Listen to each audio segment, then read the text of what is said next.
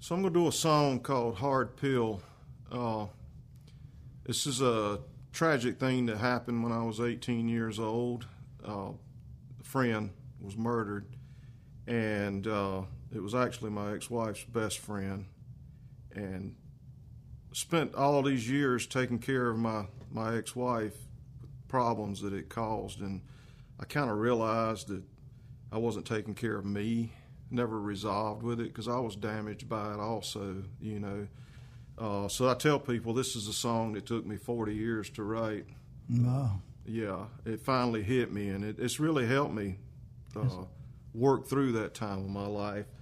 It's funny, this late in life, you know what I mean? Yeah, I do. Yes, I do. Yeah, but this is called Hard Pill.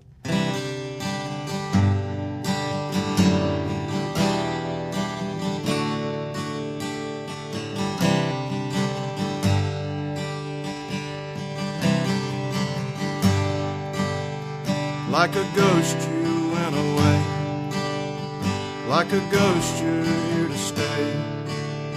Like a ghost, you took two away. But you left the angry one behind. Like a ghost in a memory, your memory is still alive in me. Like a ghost every once in a while, I can still see you smile.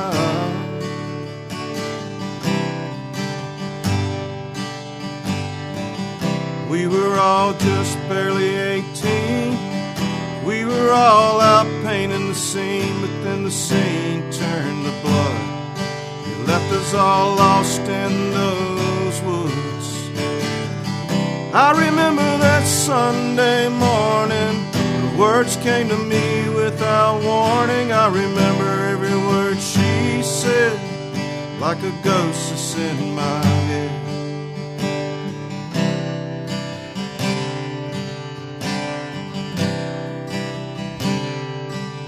But then the pills kicked in. again and again. We were just masking the pain.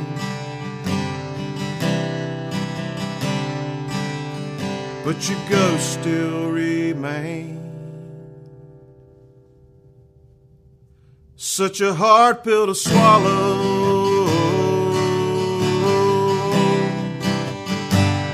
such a hard pill to swallow.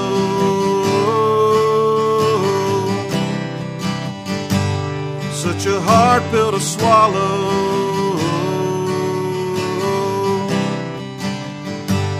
Such a hard pill to swallow.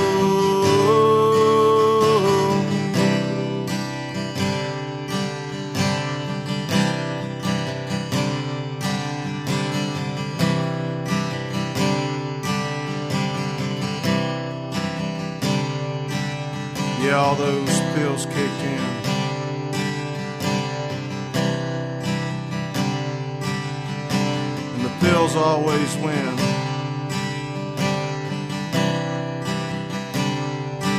We were just masking the pain.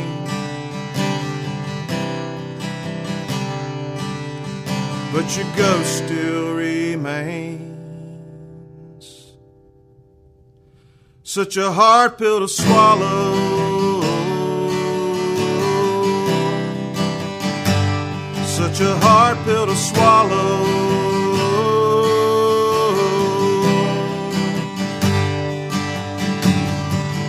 I remember that Sunday morning.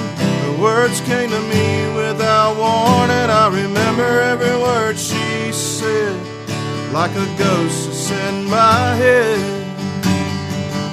We were all just barely 18. We were all out painting the scene, but then the scene turned to blood. You left us all lost in those woods. Again and again.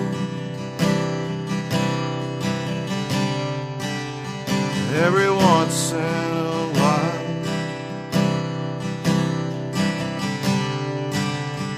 I can still see you smile.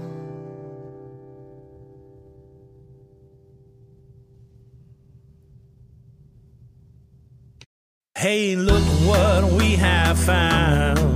A big sound in a small town. Far away from the bright lights. They're making music every night. Discover what is all around. A big sound. A big sound. In a small town. Big sound, small town. A really big sound. Big sound, small town. In a little bitty teeny weeny tiny town. You're listening to Big Sound Small Town with Sandy Carlton.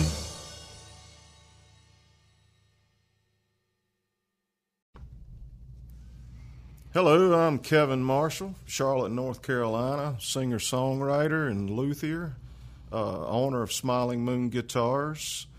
Uh, I've been working the Charlotte music scene in the region since the early 90s. Uh, actually, been playing all my life, but got really serious about it in the early 90s. Did you grow up in Charlotte? I grew up down in Lancaster, South Carolina, but I didn't move that far away, an Yeah. hour north. Sure, sure. but I've been going to Charlotte all my life. And, right. Uh, so I moved to Charlotte, uh, started working in Charlotte in the early 90s, and I moved to Charlotte in 98. Okay. Yeah. So, s- have you, i- is music the only thing you've ever worked in? No, I was a tool maker Oh, for okay. almost 30 years. Yeah, started out in tool and die straight out of high school. Uh, did that, worked from, s- for some really cool companies, and I uh, metal stamping, plastic injection molds, machinery. And, and so my last, what I call my last real job, I worked for Ray Evernham, Evernham. Oh, yeah, that's cool. I kind of knew that too, and I was kind of. So, tell me about that job a little bit. So I kind of lucked into that. I was uh, running the tool and die department, a place called Monroe Custom Molds. And uh, one of my friends, Scott, he quit and went to work for Ray. And then he told them about me. And so I got an interview. And the plant manager, Mark McCardle, he's like, I don't even know what a tool maker is, but I guess I'm going to find out. and they're telling me I need to hire you. So, first few months, you know, just acclimating to the job. And then when they figured out what I knew how to do, they worked me hard in Uh, that place. Well, that was that was probably during the time that they were at the top of their success we too. wasn't it? were winning. We had Casey Kane. Yeah. I've got a World 600 ring because There of you go. him. There you go. That's like the Super Bowl ring. Yeah, at it is. Stock NASCAR. car. Yeah, yeah. Yeah. Sure is. So that lasted four years, and we lost our Dodge deal. Uh, that's when the manufacturers took the bailout money, Yeah. and they instructed uh, Dodge that they had to get rid of a race team. So they kept Roger Penske, 'cause, you know he Yeah. employs Yeah. a lot of Roger people, Penske. tax yeah. revenues, Yeah. Exactly. Yeah. uh, so that ran out, but uh, financially, that enabled me to open my guitar shop. Well, that well, and there again, that was one of the places I was going with this too. So I'm sure that background uh, ties into luthier work, right? It does. Uh, I'm a machinist doing woodwork. Yeah. It's just different materials, but the uh, the science behind stringed instruments is you know it's all mechanical. Sure. It's geometry. yeah. Pretty much. Yeah, it is. Uh, So and electrical. Electrical. True. Yeah. But uh, I was already doing guitar work. I had a little shop at the house and uh, just doing it for myself and friends and bandmates. And then when I finally, uh, and the thing, the funny thing is, is all these years I've been building tooling to work on guitars, That's funny. working in these machine shops. I was able to Build do them and bring them to you to your shop. That's pretty cool. And uh, so when I opened my shop, I already had a lot of tooling, Oh, that's good. uh, but I have a lathe and a milling machine. I approach it a little different. Yeah, yeah. I'd say you have pretty much the building standards as opposed to just uh, luthier uh, repair. Did you- Right. Did you start that by? Did you just start working on your own instruments? Is that how that all came about? I did, and I worked at a place down in uh, Matthews called Estel Tool. And we got kind of slow, so and they didn't really care what we did as long as we were getting our work done Right. on our own time. Right. Yeah. and I built my first electric guitar there, and I didn't have a clue as to what I was doing. but Really? I did it anyway. But Yeah. I still have that guitar, and I still play it. Really? it's one of my favorites. you know. It, and, and it w- works well. Well, not- well, now you know how to fix it. If I mean, have you had to do anything to it? I've A- modified as it. yeah, I figured as you fixed- got better. I, I fixed the mistakes that. I Yeah, made. okay, that's where I was going with that, yeah. but it's uh, it's a killer little guitar. That's cool, that's kind of got me started, and you know, in luthier work. right? Uh, so I would, you know, I bought a few cheap guitars. Just, I didn't care if I destroyed them. Yeah. working Oh, yeah. and uh, started figuring it out. I'm pretty much self-taught. Uh, Craig Landau, Yeah, I know who Craig is. he's I think he's working up here now. Really? He's in an armored car factory here. Are you familiar with that? No, Yeah, I'm they not. build like the presidential type Really? armored cars. Yeah, and he's uh, he's just pushing paper now. Really?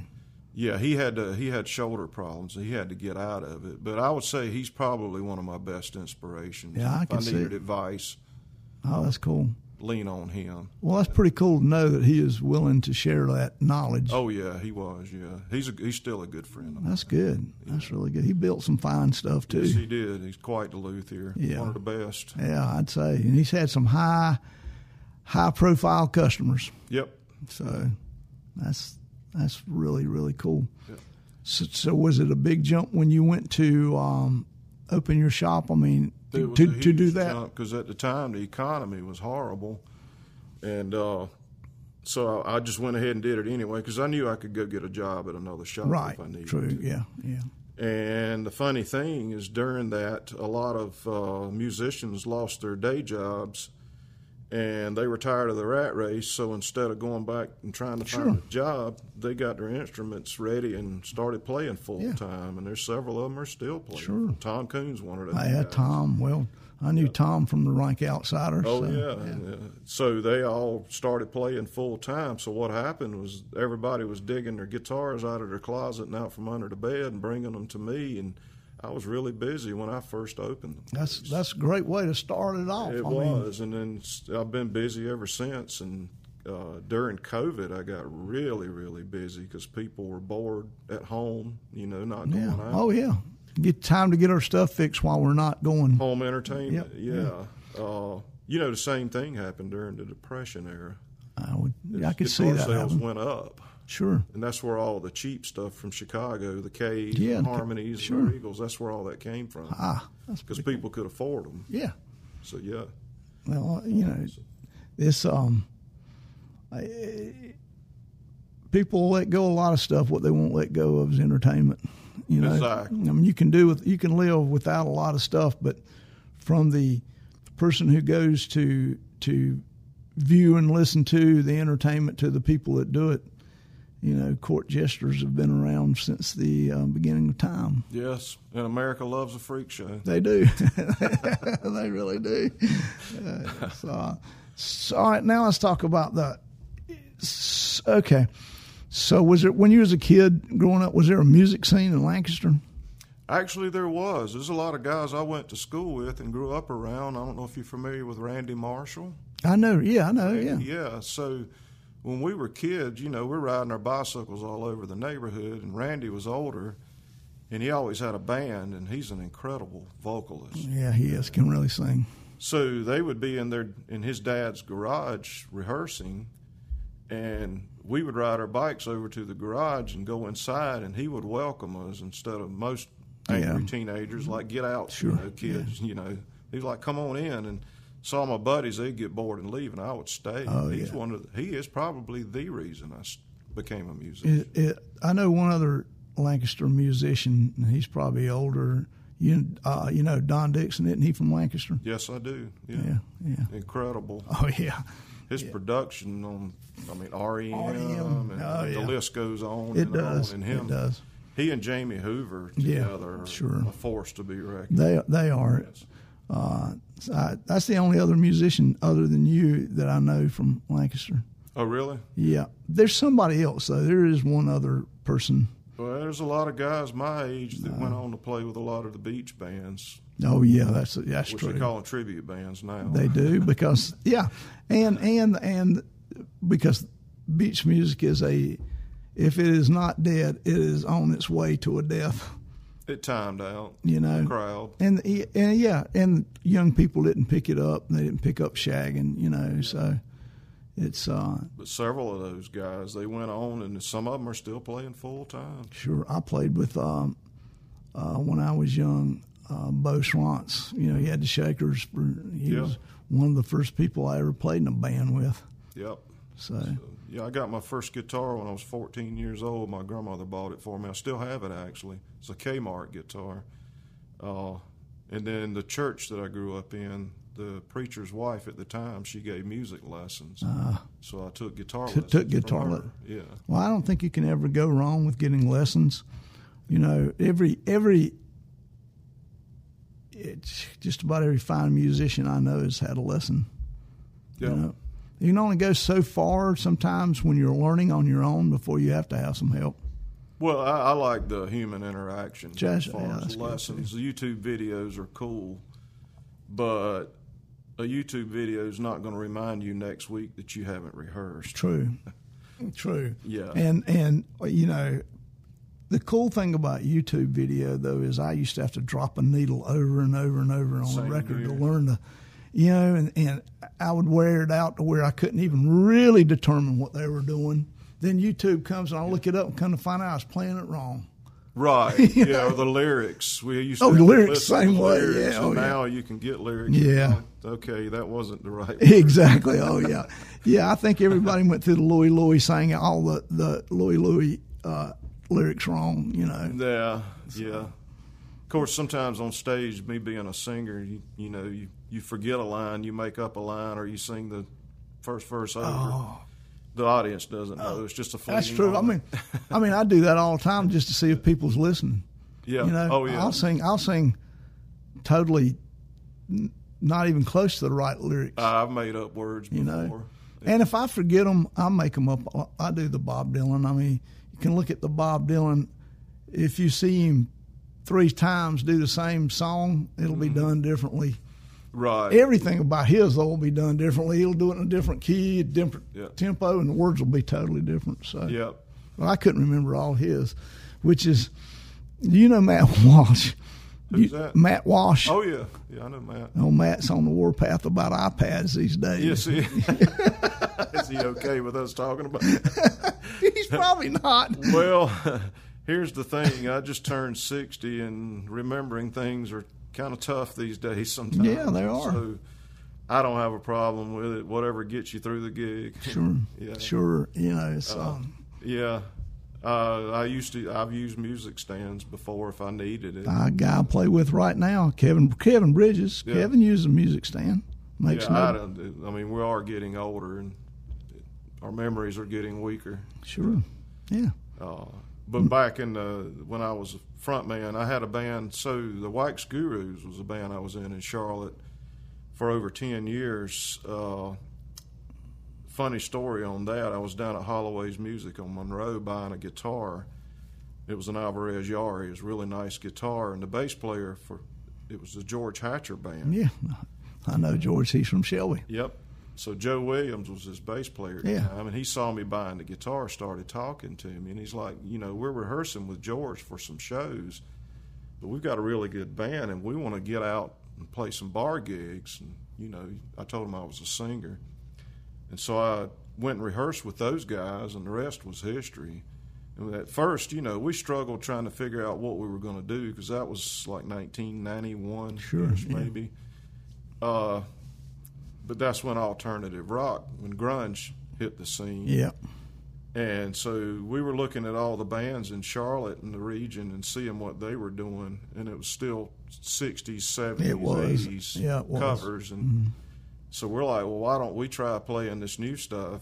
And uh, we did. And it, we were very successful. We were Yeah. playing the hits when they were hits. Sure. Yeah. Yeah. Uh, so we started getting really, really busy about '93, and uh, I mean we, that was back when people would go out and see bands, Yeah, it was. It and was. they were charging at the door. Sure, So cover there was money charges. for the yeah, band, sure, yeah. which they don't anymore. Well, cover that's what charges is happened just to a the- yeah, That's what happened to the music. Sure, scene. that it started is. in early 2000s. yeah, Uh, and so because we were playing modern music, uh, we had quite the following. It's like every Yeah. weekend, and we played a lot. We only took like every fifth or sixth weekend off. Yeah.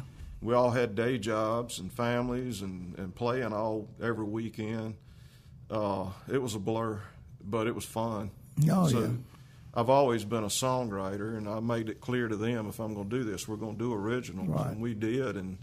We recorded a record with Jamie uh, Jamie Hoover at Yeah. Hooverama. Right. Oh yeah, I've been there. Yeah. Oh Or- yeah. Yeah. Jamie's still a good friend of mine, and that was a pleasure working with him. Yeah, I'm sure. It took us about a year, but me being the songwriter and the lead singer, I made sure I was at every session, no matter what. Oh yeah.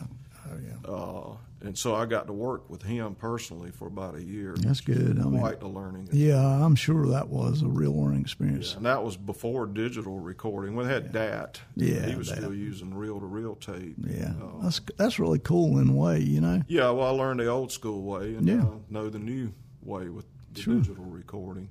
Uh, so And the there's record went really Pluses, well. there's pluses and minuses both ways too. The editing is the plus. Oh, that is a real plus. yeah. Yeah, a real You can plus. move things around Sure you so can. much easier. Yeah, you can. You get a good guitar riff, just Sure. keep repeating Just it. fly it. Yeah, yeah. Even a vocal, you can you can fly if it's a chorus or something. You know, you can s- slide it on over. But yeah, with the Wax Gurus, we were very popular and playing regionally. We did some touring, but we were so busy regionally. I mean, we didn't book gigs; they booked us. Right, that's It's good. good. Mm. Yeah, it is It's what you good. want, you It know. is.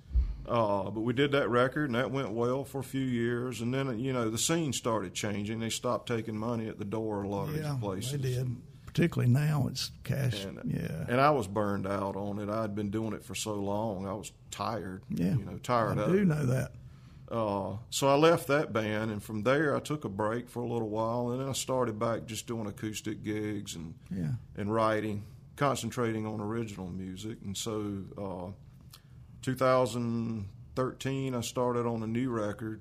Uh, and started a new band, Kevin Marshall and the Jaywalkers. Uh, we did the record, and you know I was catching the same kind of stuff you catch from band members, and I'm in the studio and not good. And so I decided just to use the best musicians I could find in Charlotte to get the record done. It's the best way to do it, truthfully. You uh, It know, is studio guys. yeah, studio guys. That's what I'm doing right now. Right. Yeah. Yeah. There is a difference between studio musicians and road musicians. Yeah, I- Huge difference. huge You difference. find somebody that can do both.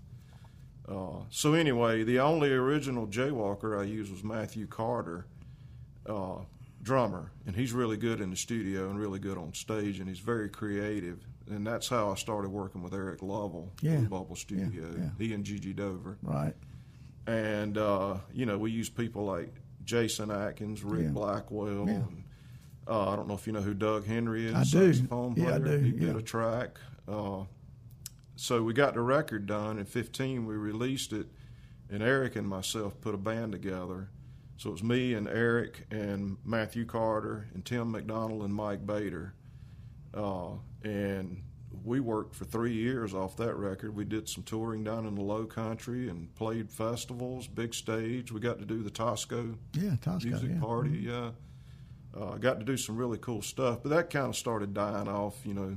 Uh, so I just started doing acoustic gigs and again concentrating on singer songwriter type stuff. That's what you're doing primarily now. That's what I'm doing now. What- Yeah, but I did talk to my bass player Tim the other day, and we've got a lot of stuff started in the studio. So we're thinking about doing a little reunion and putting a little EP together. Well, that'd be cool. Yeah. That, would- that would be really cool. Um, do you remember the first song you ever wrote? Yep. Uh, I think I called it my flea bitten dog. I think I, Oh. st- I still have it. That's pretty cool. I've kept all my lyrics all the Really? years. Yeah, I work on computer now. Oh, Uh, yeah. But back when I used to write, All right. handwrite, Oh yeah. I still have everything. I've, I have stuff that's I have bits and pieces on everything that you can think of. You know, when I started writing, I have yeah, I, I don't throw whatever anything was away. available. Sometimes I'll dig through that box and I'll find a line. Yeah, just a line that's like, hey, I can use that. yeah. Oh yeah. I, oh, I have a ton of that stuff that, Yeah. that you go back and you you wonder why you even quit working on it. you Yeah, know? you don't throw anything. You know, it's out. like why did I why did I stop this? Then Right. there's other stuff you pull out and go, oh Jesus, I know why I stopped this. well, that's you know? Oh, part of the learning process. Yeah, I've got a lot of that. Yeah. Oh yeah. yeah. Well, you know, every this is and this is what I tell new songwriters is, you know, everybody has a closet full of horrible songs they've written. I mean, you know, for every good one that you write, you, know, you probably write twenty bad ones. Of course. You know, Yeah. Uh, And again, that's part of the learning. it is process. part of it. Yeah, it is. Oh, It's funny though. You can take a in modern music's a good example of this. You can take a mediocre song and put a great band behind it and make a hit out True, of it. you can. Yeah. You put the right people. True. behind it. But one, and- but, but one of the things I've learned also too, as a performer, you're only as good as the song you s- that you have. Yeah, that's an argument I have with a lot of musicians. They're saying the bass player and the drummer is the band. I'm like, no, the songwriter and the manager is the band. And I may make some people mad saying that, but without a great songwriter and singer and a good manager, because a good a I good agree manag- with that. No, I a good manager hires the right people. sure and gets you in the right places that are right for you. You know, you could. That's another thing too. You can play your music in the wrong places and think you're bombing. It's just getting it in the right places the right helps too. venues. And that's right. that, a manager is big, big with that. and I, you know, I've always uh, Joe Williams and I managed the Wax Gurus. He handled the bookings, and I handled the financials and Right. the uh, the calendars. That was back when we used to do the calendars and mail them out. I mean, Oh that was yeah, yeah, yeah. just, yeah, Yeah. before the internet. Uh, and then in the Jaywalkers, that was 100% me. I managed the whole thing. We they- see, and that's something that people miss too. I mean, and particularly these days because it's it's it's so easy. But bands are bad about self promotion. yeah. All they're interested in is playing. They're not. They don't. I don't have enough people at my show. Well, did you let anybody know? You know. Yep. So in the Jaywalkers, we had Shane Combs. Uh, she she was on my payroll for two or three years. Uh, she did all our promotion. Sure. She worked with a lot of different people. Yeah. I mean, you have to have that if you're going to if you're going to make any headway. If you think you can do it all on your own, Yep. you you'll go where all your own can get you. You know. Shane was a she was a force to be reckoned with. Also, she uh, she was a go getter and she kept us busy. And she's You have part to- of the reason we were successful. A Sure. big part of the reason. Yeah. And her husband Wes Cobb, Yeah. Wes. Yeah. Wes Art Video. Yeah. So he did all our video Sure. work, and Yeah. so we had a team. That's good. I mean, that helps too. I mean, it really is. It is.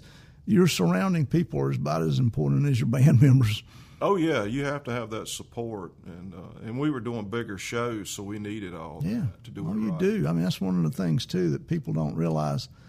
The every step of the way in being successful is one more employee you have. Exactly. I mean, uh, I mean Yeah, that's lost on on young people starting out.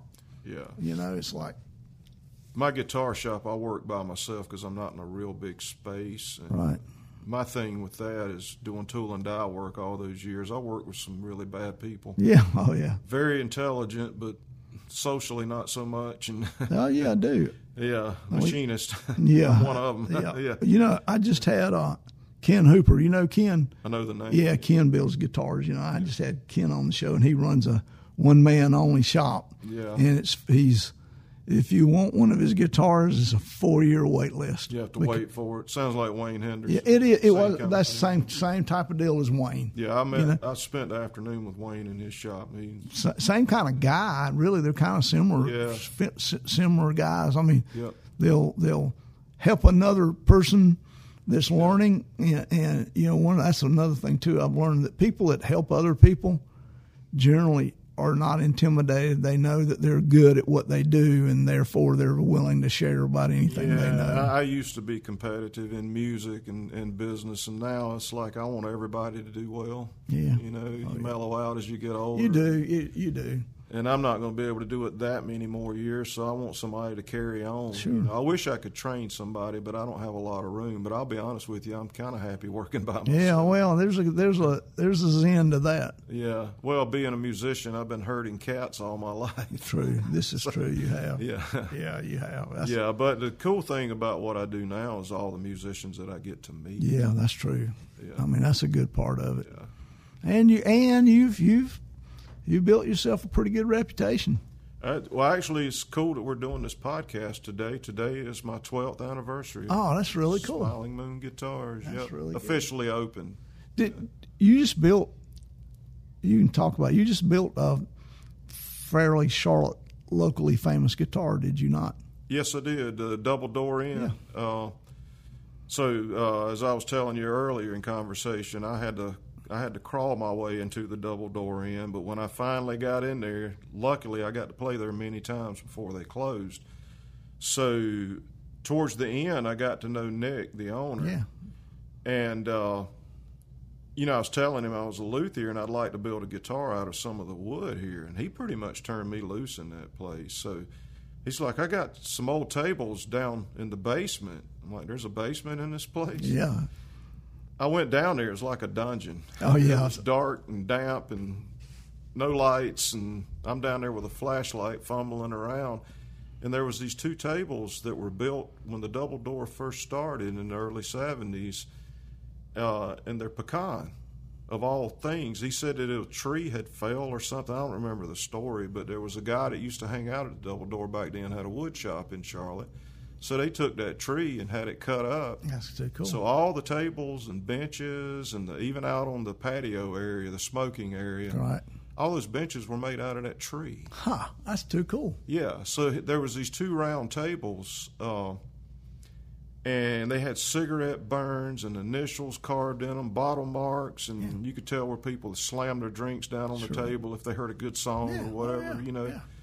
uh, just full of character. And so I got those two tabletops, and after that, I, I got more wood out of there. I got some of the flooring, and I got some of the stairs going up to the green. Oh yeah, that's still cool. Ah. have some of that stuff. That's too cool. But the bigger table, I was able to cut it in pieces and do a whole body, and I made a Telecaster. Yeah, I've seen pictures of it. And uh, yeah, and a guy named Mark Long, a good friend and customer of mine, he bought it, and he has it in a glass display ca- Oh, sure he case in does. his house.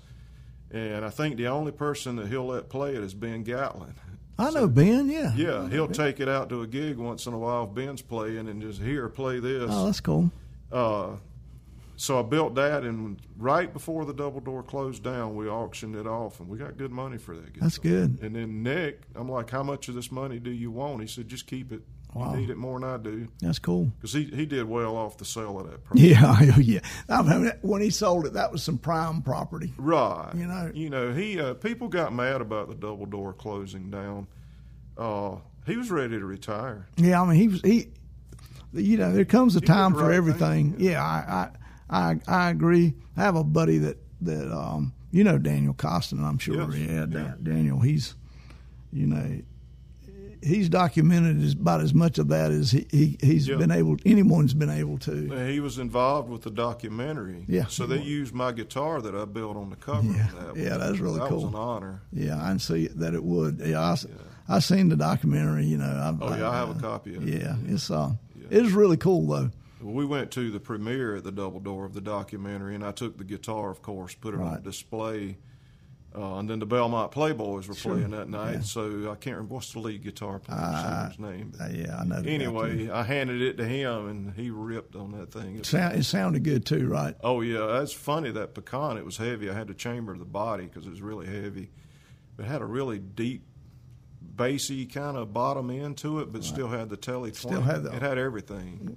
What kind of pickups did you put in that thing? Uh, Remember? well, I wanted because uh, Double Door opened in '73. I wanted spec pickups, Yeah. so I had Tom Brantley, Yeah. Tom Brantley Rewinds Right. out in Wilmington. yeah, I told him to make the pickups for it, and uh, that's too cool. and he made he wound them Seventy-two. '72 Yeah, yeah, spec, yeah, That's too cool. even the headstocks, the bigger headstock. Yeah, they the big used back headstock. then, Yep. Uh, everything about it had the '70s vibe. Uh, that's that's too cool. yeah, yeah, that was a cool project. And since then, I built a lap steel out of some of the flooring. that Oh, was really? on My mind, yeah. Oh, that's too cool. Yeah, and if uh, I'm really busy in the shop with repair work, so the custom build stuff it takes me time. Now. Right. I got people still wanting Oh, yeah. instruments out of that wood. Have you sold the Have you sold those lap steels? Yes, uh, I just sold one recently to a friend down in Charleston that I, a custom build that I did, and I've got another one that I'm building now. and I have a what we're calling the banjo caster. It's Right. Yeah. a Telecaster body with a banjo Yeah. neck. T- yeah. Talk about that a little bit too. You were telling me about that. Yeah, Tim Davis is a banjo builder. Davis Banjos, incredible luthier. Uh, he knew Ron Block. He knows all those guys Right. in Union Station. Yeah. And uh, Ron had a uh, a cheaper Telecaster body with a, it had a Fender style neck on it, but it was five string Right. banjo. And uh, he wanted a real banjo neck on it, so Tim made the neck, and I fitted it to the body, and I upgraded electronics. We made it roadworthy Yeah. and uh, he he got it and posted videos, and then people Started the interest spiked. Yeah, so he's decided he wanted a real one. So it's take it's taken a long time to build this thing. 'cause, Again, I got really busy during COVID. Sure. uh, but I'm just about done with it. That's cool. Uh, the problem with it is there's no hardware for five string electric guitars Yeah, out sure. there for basses, but not electric guitars. So I had to make every part. Oh. And uh, Tom made the pickups, and you know I had to make the bridge, and That's where that past work came in. the my uh, machinist background helped Yeah. me a lot with Yeah. that. Yeah. And then Tim Davis made the neck for it. It's it's turning out really nice. Uh, s- but the thing is, it's a one-off. So when I do get it done, I probably I'll probably take a visit to Nashville and go see Ron and Yeah, I would. deliver it. Uh, the thoughts of putting that on a a truck, I would not feel good about that. Oh. not no. at all, because it's the only one in the world. so Yeah, yeah, I wouldn't- yeah. I wouldn't feel good about that at all. Uh, and then I've got a custom lap steel that's all my design that I'm working on now. That is really cool. You gonna make it out of that uh, pecan wood? No, actually, this is a it's a mahogany body with a, a walnut top, and then uh, I'm trying something different in the bridge. I'm using piezo saddles. Then I have a lap steel pickup that Tom Brantley and I collaborated Right. on. This pretty special cool design, stuff, so yeah. I'm going to use that. And then uh, Hip Shot makes a tailpiece where you can go from like G to open G to open D. Yeah. Uh, and it was actually collaborated with Jerry Douglas. Huh. Yeah, so I've got one of those. I'm You have to hip. Well, wait. You can't do that with the lap steel. uh, How, how, so I guess it just it's not a lever type thing like the hip shot one. It's it's a well the hip shot unit that I'm using. It's a tailpiece like a would go on a dobro type Right. lap steel Yeah. resonator. Right. Uh, and it's a lever. Yeah, you Yeah. just tune it in like open G Right, and you right. flip the lever and it Right. goes to D. But you don't have to do. You don't have to. I, the hip shot that I used to have, I had to use my hip to actually change it. But since it's a lap steel, Yeah, it's it's a tailpiece with a lever. And you right? just flip the and you just flip the yeah, tailpiece down so there. You got screws that you Right, adjust the got you. Tuning, Yeah, that's cool. fine-tuning, Yeah. You can drop it all the way. You can drop them all. Yeah. That's cool. So this is kind of my new design uh, as far as electronics and hardware, and we'll see how that goes. And if Yes. that works, I'll just start going with that for a while. Yeah. Yeah, that's pretty cool. that's that's always been my goal to build instruments, but there's there's a problem in that market these days too. There's so many boutique builders. out There, now. there are tons of them, and the thing A is, lot. a lot of them are really good too. That's Yes. the, you know, I look at the uh, the old days. People, you know, they had, uh, y- yeah, that's a really good guitar, but I'm sticking with my Martin, or you know, I'm Brand I'm- names. exactly. Yep. But uh, uh, two things has happened. Number one, the boutique builders are good. Yes, Collings. Yo, Collins is fantastic. you Yes, know? yeah. And and then you then, but it's also forced the um, uh, corporates, the Martins, the Taylors, and all, to build better I was guitars. about to say that. Some of the new. Some of the new Martins I played are as good as anything they ever built, and that is because the the boutique has Taylor started that trend. Uh, Taylor guitars are, yeah, I, it's they're not my favorite. they're not acoustics. mine. I play I have a couple, but But as far as uh, quality and consistency Sure. and service, they have bolt-on necks. You can do Yeah. a neck reset on a Taylor in three hours. Yeah, as opposed to if I bring you my my my D forty five, you're going to You take. got to sweat the A neck month, off. huh, of you it. know? Yeah, and I don't even do neck resets on dovetail joints. Uh, I I've don't got a blame you. Friend up in Mount Airy, John Bolding. I sent all that stuff. I- to him. I That's don't what he blame you. Specializes in. That's that's that's, you know. Also, if you have one of those, and you play it, you're going to have to have a neck reset. Eventually. Eventually. Well, unfortunately, acoustic guitars have a shelf life. They do. They really do. Cave in and around the sound hole and raise up behind the bridge, Yeah. and that's just part of the process. It is. Uh, acoustic instruments, uh, I use example like when someone moves out of a house and no one moves back in, the house immediately starts falling It apart. does. So do True. acoustic instruments. that's You true. they're meant to be played. They are meant to be played. I agree. Solid bodies hold up better, of course. Solid bodies, yeah, they do. But acoustic instruments, if you don't play them, they'll fall apart. particularly arch tops too. I Yeah. mean, you see, you find arch tops, but then when you get to looking at them, they're really bad troublesome. shape. Yeah, they are. Yep, they need neck resets. Yep. Yeah. Uh, but yeah, back to the manufacturers, Taylor. Uh, they, you know, they started the whole CNC machining, sure, and now they're all doing it. yeah, they all and are. they should be. yeah, It's consistent. It it's is. accurate. it is. I agree. Uh, and the, and their guitars really require the least bit of adjustment new than about anybody that you Exactly, ever yeah. get. I mean, they come pretty playable. Yep. But all the new Martins, even the new Gibsons. I know Gibson was in trouble there for a while. I've got a good friend, Tim McGuire. He worked at Gibson when Henry was the Yeah, when he boss. And yeah. He told me what was going on there, and it's it's sad. Uh, and then since the new guy has came in, Right. their, their quality has gone throrough the roof. And I- the new you know- Gibsons are extremely nice. Yeah, they are. They are the new J forty I, five. I just saw a guy playing one, and it was really, really fine guitar. I played Yes. it, and it was a really fine guitar. It it it has the old Gibson tone, Yep.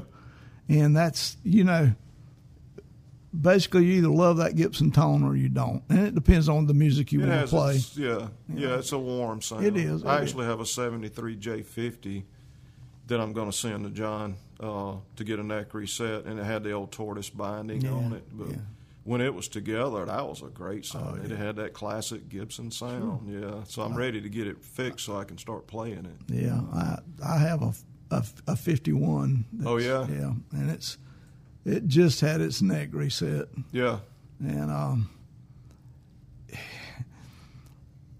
it plays better than it was playing. you Yeah. know, but something about it seems different. I don't know. You know, yeah. When you start changing stuff, the geometry and Yeah, all that, it changes the. it does. It really does. I love that. I love that guitar. I played the immoral living crap out of that Yeah. thing, and now that it's been uh, technically fixed, it doesn't sound as not good. quite the same. qui- I mean, it still sounds, still has the Gibson sound. It's a Yeah. great songwriter guitar, but it, it's um, it's not as good as it was. I hate to say that, you know. yeah. I'm, I'm, you I can know pro- a shop. I can look at it.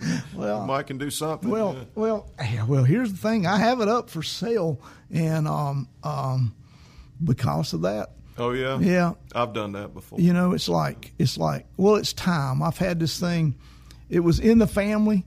Yeah. is the reason it was passed down, and and um, it's time for it to go. There's a there's a guy who works at WNCW Mm-hmm. who uh, really likes it and has really wanted it for a long time, and I think I'm going to let him have it. Yeah, well, pass it on. Let somebody else enjoy it. Yeah. Uh, And, I mean, and- again, and- they're meant to be played. and Yeah.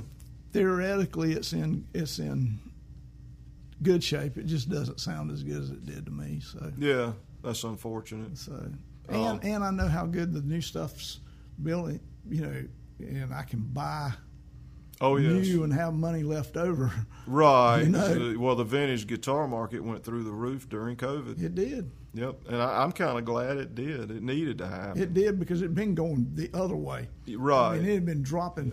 You'd hold stuff and be really proud of it, and you'd see the prices just going down. and it's it's there's no limit to what people want. No. Uh, I mean, I sold an old Harmony Stratotone to a lady out in California. It was it was in good shape. I had to restore it, but it's in really good shape cosmetically.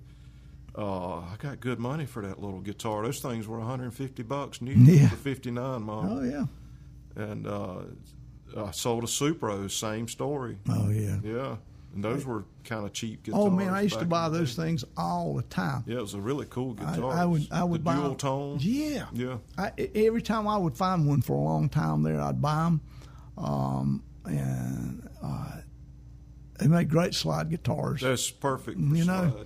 those pickups. Those pickups were great, and and uh, yeah, I, I had a bunch for a while. yeah, But then they came. Then their prices went through the roof, and I thought, well, I'll just sell some of these. You know. Yeah. Yeah. I mean, they went from I picked them up for nothing, Right. and then you- I mean, back that was before pawn shops had the internet and usually didn't know what they had. yeah.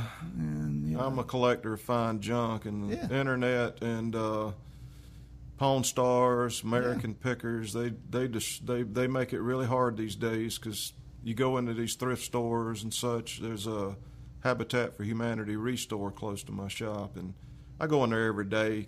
yeah, uh, just to see. and I found some really cool stuff in there, but it's getting harder to find. 'cause It People is. know what they have. They do. which is good for them. Yeah, it it's not is. good for me though. No, no, not good for me either. You know. Being a collector, you Sure. Yeah. It's uh. Uh, but the stuff's getting harder to come by. Yeah, Uh, it is. Got a good friend, David Finch, Dave's Guitars. If you're ever looking for anything vintage, valuable, that's all he deals in. oh, okay. He's young and he's he's a go getter himself, and uh, he's finding some really cool relics and a lot There's of still stuff, stuff he's out finding- there. Well, he's got a knack for finding the ones that still belong to the original owner. Oh, that's even cooler. That's that's hard to do. It is. You got to dig for that stuff. Yeah. Uh, so yeah, he's fine, but I, I can't afford them. I can't afford them either. It's too no. much, but I'm glad that the prices are up. Uh, it's Americana, you know. Yeah, it is. It's anything, anything vintage Sure. that's cool, you know. Yep.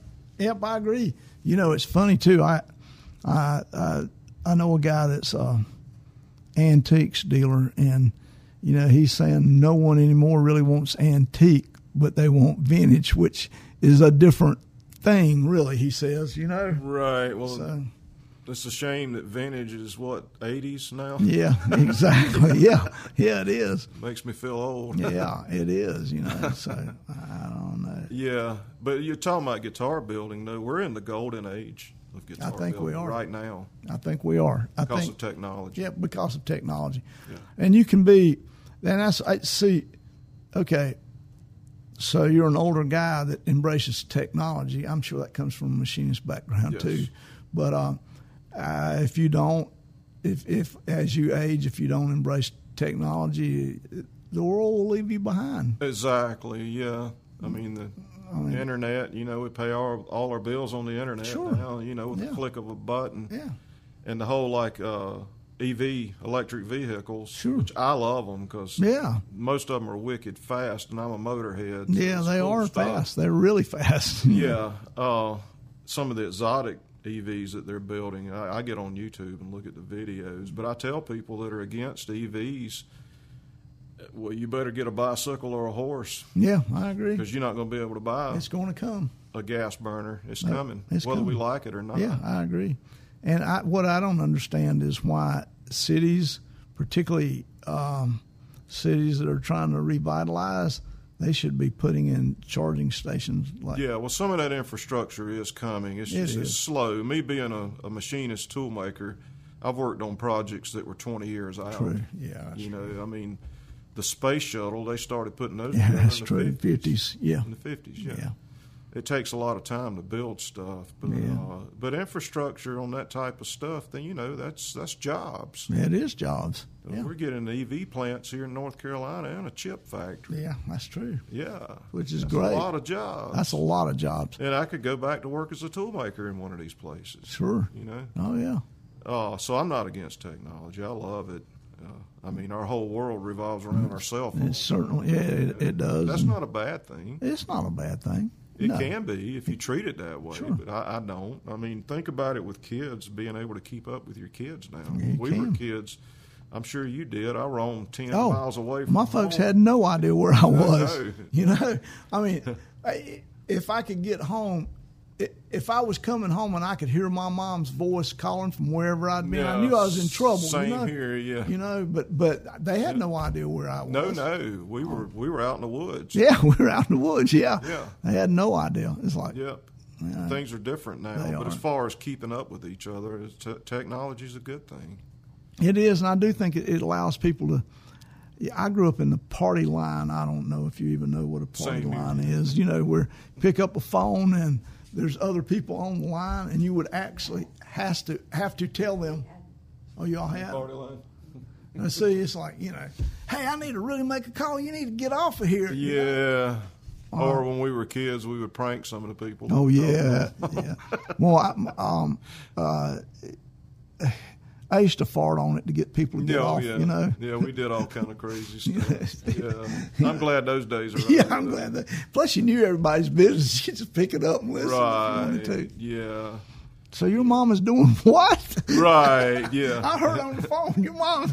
You know. Yeah, gossip. Yeah. I grew up in the community of gossip. Yeah. oh, Yeah. I grew up down in Lancaster, South Carolina, Yeah. a community called Elgin. oh yeah, that sounds about right. Yeah, and it's uh, and it hasn't changed a bit. Yeah. They're Some all places. still gossiping about each other. It's South Carolina. what It's- do you expect? Right? Yeah. It's still everybody in- knows it- the- everybody, and yeah. South Carolina's still an emerging nation, you know. Yeah, exactly. yeah, yeah.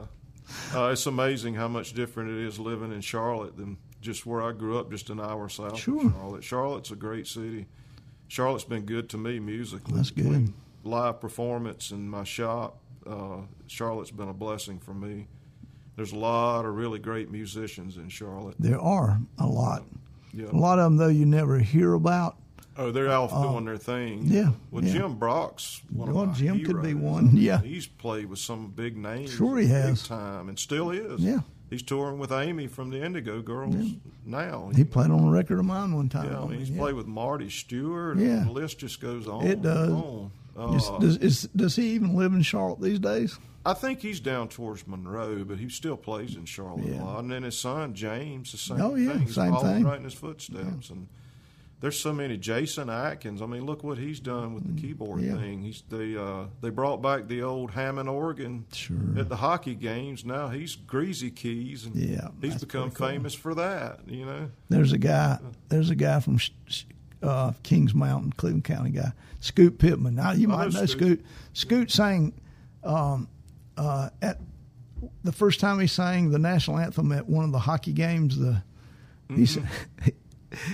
he sang the wrong words, and everybody made fun of him and, and and all. But they hired him back. They hired him back, and he did that for a, a while. Oh yeah, you know. yeah. So when you had brothers from Mo- from Mother, Yeah, band yeah. in Charlotte, yeah. uh, he's actually the first band I saw in Charlotte at Loafers Really, on Independence Boulevard. Yeah. Scoot's a fine musician. Oh yeah, that was a great band too. Scoot, Scoot Yeah. has the funkiest. Yep. fu- he had the funkiest record ever to come out of Cleveland County for sure. Yep. With fat back, you know. Yep. ah, I remember all that stuff. Oh, man. Yeah, he's a great guitar player, He is. vocalist, and drummer. And drummer, and drummer. People forget sometimes that he he's a drummer because he And does. can sing and play drums. he which is can. a rare thing. He can. Yeah. He's a fine musician. Yeah. Yeah. Yeah. Good guy. Yeah, I've he's known a him good for guy. Years. I haven't seen him in a long time, but yep. Uh, I mean, the list goes on of Charlotte musicians. Sure. Uh, you know, I wanted to move to Nashville back in the '80s, and I couldn't get my first wife to budge. And uh, by the time I was able to go to Nashville, things had changed so much in the songwriting industry. Oh yeah. But my goal, I mean, I was going to go there and get a job as a toolmaker, you know, day job, and start working my way into the publishing Yeah. houses. Yeah. Uh, I mean, everybody there has a day job anyway. It's just Yeah, you- how good a one can you have? I mean. right. Yeah. you know, and particularly with the songwriting, you, if you're not, if you're not playing as a road person, then basically you got a job of some Yeah. type, uh, you know, because this, um, and it's definitely changed now. Royalties aren't like what they were then. Oh, no, there's no money in it anymore. No, there's Songwriters don't get paid like they used No. to. There's a lot of people. I mean, look at Daryl Scott. Oh yeah, I mean, he he became pretty wealthy off of what is it? Uh, Never Leave Harlan Yeah. Alive. Is right, that correct? Yep. And Yeah. that's back in the day when you could still get royalty checks. Yeah, right. Yeah, I mean, he lives across from Hippie Jacks. Yeah. Yeah. We Played at Hippie Jack. Yeah, I played Hippie Jacks. That's we pretty played cool. in Sanctuary. yeah, that's cool. Yep. That's, uh, yeah, he's quite a character. He's a himself. character. Yeah, he's a character. That was a good gig that night. That would be. Um, I need to get Hippie Jack on the podcast. That'd You be should. Good. Yeah, that'd Jack be good. Stoddard. Yeah. is, Uh, yeah, we drove seven hours to play for 45 minutes and Yeah. spent the night and drove back. That's all we did. We drove all the way to his place Yeah, that's to do about one one right. set. Yeah. But it was awesome. Oh yeah, I'd yeah. do it it's again. awesome. Yeah, I agree. Yeah. Yeah. Well, there's certain places like that you go anytime anybody lets you. Right. You know, And that's one of them. Iconic venue, Sure. so to speak. Yeah. Yeah. Yeah. Right. Double Door Inn was one of those. Yeah, it places. was. It was.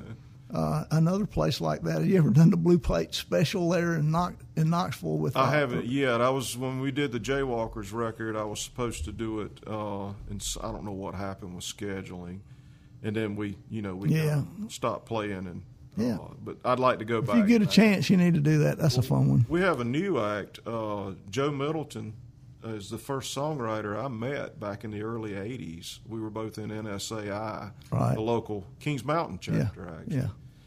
and uh, he and I have been good, really good friends since then.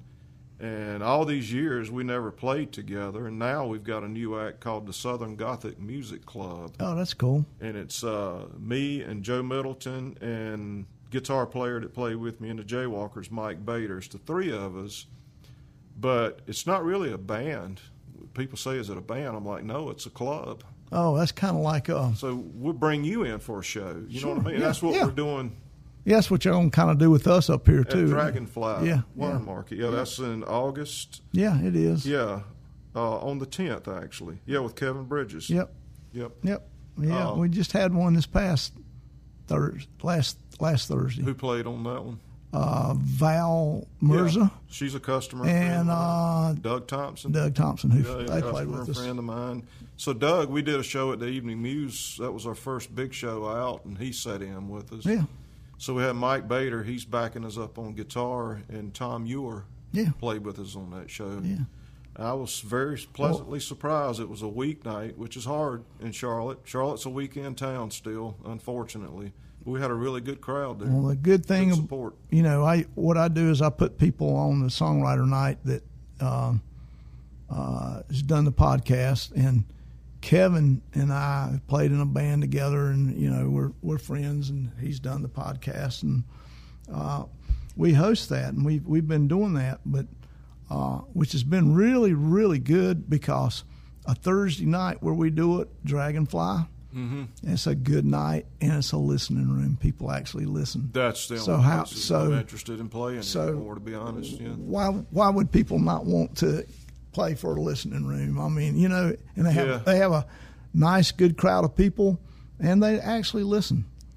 I've always said I'd rather play for five Sure. people that are listening than 5,000 that's- Yeah. that aren't. Yeah, then you don't have to change those words around, you know, just because you're Right. bored, Yeah. you know. Yeah. So it's um, and, and we kind of have a club too. So uh, Kevin, uh, myself, and a guy named Dale Britton, uh, fabulous singer songwriter. Uh, we have a. It's probably more like a club than a band, but we do the Handsome Johnny's act where we cover Yeah. John Prine Oh, that's cool. stuff. So that's that's pretty cool, and you know that's just a side project type thing Yeah. that's fun. Um, I met John Prine at the basement in Nashville. Uh, you remember Dwayne Jarvis? I do. Uh, when he passed away, Rosie Flores did a memorial for him at the basement. So the wife and I were on vacation in Nashville, and I'm looking through one of the local entertainment papers, and I see this memorial for Dwayne at the basement. I'm like, we're going to this. Oh yeah, that's and too it was cool. the who's who of songwriters and I'm sure it musicians in was. Nashville that were available. And Right. they had all of Dwayne's guitars on stage, and they were taking turns playing his songs and doing their own thing. And we were getting ready to leave actually, and we walked out on the porch at the basement, and John Prine's walking across the parking lot. That's too cool. We're not leaving. Yeah, we're not leaving. So he did a set, and then when he got done, he just hung out, and I got to talk to him. Sure, nice guy. Very nice. Yeah, guy. I agree. Yeah, so we used to get drunk and play your songs all the time. He said, "Well, that can't be too hard. They're only three chords." I'm like, "That's that's the beauty of it." It it is. Yeah. It, it really is. There's three chords, and and they are really fine songs.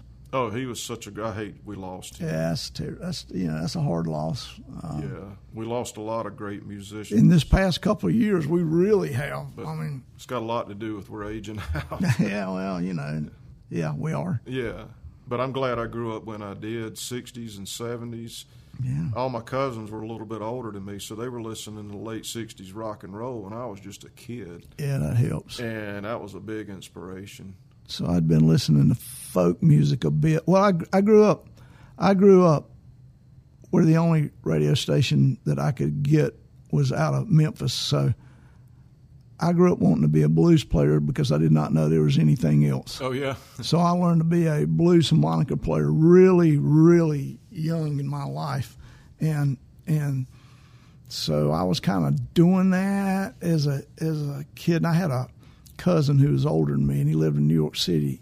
And one Thanksgiving, he came back with the freewheeling Bob Dylan. Totally changed my life. Oh yeah. You know, I mean, I went from I went from being a blues player to to maybe playing a little bit of uh, Pete Seeger to all of a sudden, hey, I can be Bob Dylan.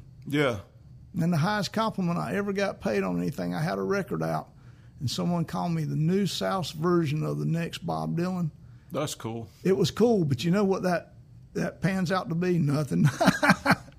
And a stereotype. yeah. I never played Southern rock. I love Southern rock. Uh-huh. I've never ever played Southern rock out because the first time you do, you're stuck with it the rest Well, of your and career. and the bad thing is, truthfully, if you play the real good Southern rock, you ain't that good. I mean, I mean, the Allman Brothers, you can't be much better you than. can't, Yeah, I you mean, can't duplicate. you can't. Skinner. You can't Skinner, you duplicate. can't do that stuff. I mean, Uh, I call Atlanta Rhythm Section the Steely Dan of Sure. Southern rock. Yeah. They weren't really Southern rock, but they got. they kind of got pigeonholed pitched- in that yeah, genre. Yeah, they did.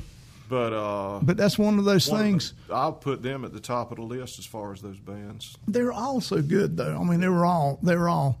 Well, you just go to Spartanburg. I mean, I mean, Marshall Tucker. Oh, Tucker. Oh, Yeah. You know, uh, Yeah. I so was fortunate to get to see Atlanta Rhythm Section in Savannah, Georgia. They did a reunion tour while the lead singer was still. yeah, I, yeah, I That was saw a it. Great yeah, show. yeah. Yeah. That's, that's some great bands out of out of the South during that time. Oh, though. that whole era of music. I mean, it looked disco when I was a kid. I hated it, and I love it now. Well, you know, Yeah. you know, the Queen of Disco is from Shelby, right?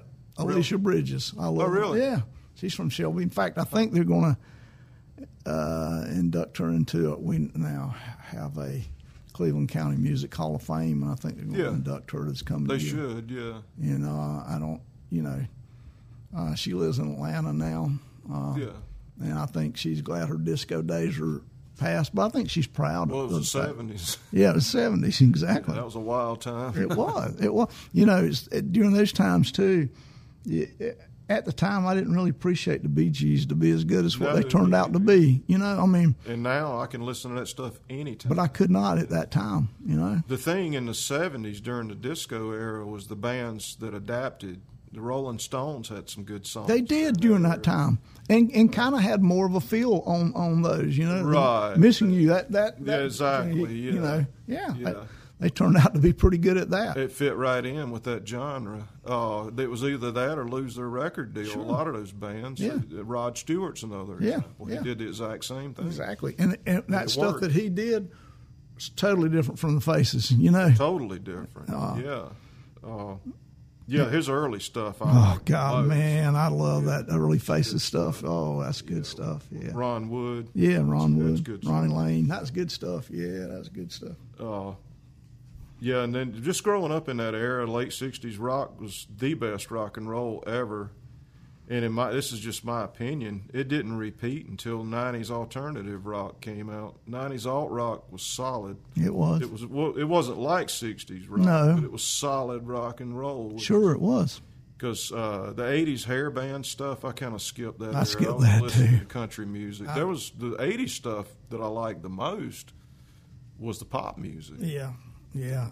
I skipped pretty much the hair band era. I mean, Devo and I like those Devo, types yeah, of bands I in the mean, 80s. That stuff was great. Uh, oh, uh, Talking Heads, one of my favorites, man. That's yeah, yeah. yeah, yeah, Yeah. And the one-hit wonders too, like Mexican Radio. I think I'm turning Japanese. All this Oh. Yeah, stuff's yeah. fun. It's fun music. It's fun, and it's fun more. It's more fun now, I think, than it was really at the time. yeah, but a lot of the shredder guys in the '80s hair bands and all. I'm like, you know, I, I listened to it and I'm like, Eddie Van Halen's already done that. Yeah, exactly. Yeah, He that's- invented that. in he my did, opinion, and did it better than and anybody. did it else. better than anybody. Yeah, I agree. Yep. Uh, but like the late seventies, early eighties, I mean, uh, ACDC came back with a yeah. new singer, and Van Halen's first big record, and uh, Yeah, and ACDC w- didn't lose anything with the new singer. I mean, they were still.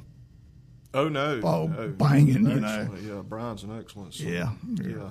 Uh, and then uh, during the 80s and 90s, I listened to country music because it was so good. It was good during that time. Yeah, a lot of great artists. Mm-hmm. Marty Stewart's one of my heroes. Yeah, Marty's a nice guy. Plus, you talk about memorabilia collector. He owns the biggest collection in the world Oh. Sure, right now. he's got everybody's.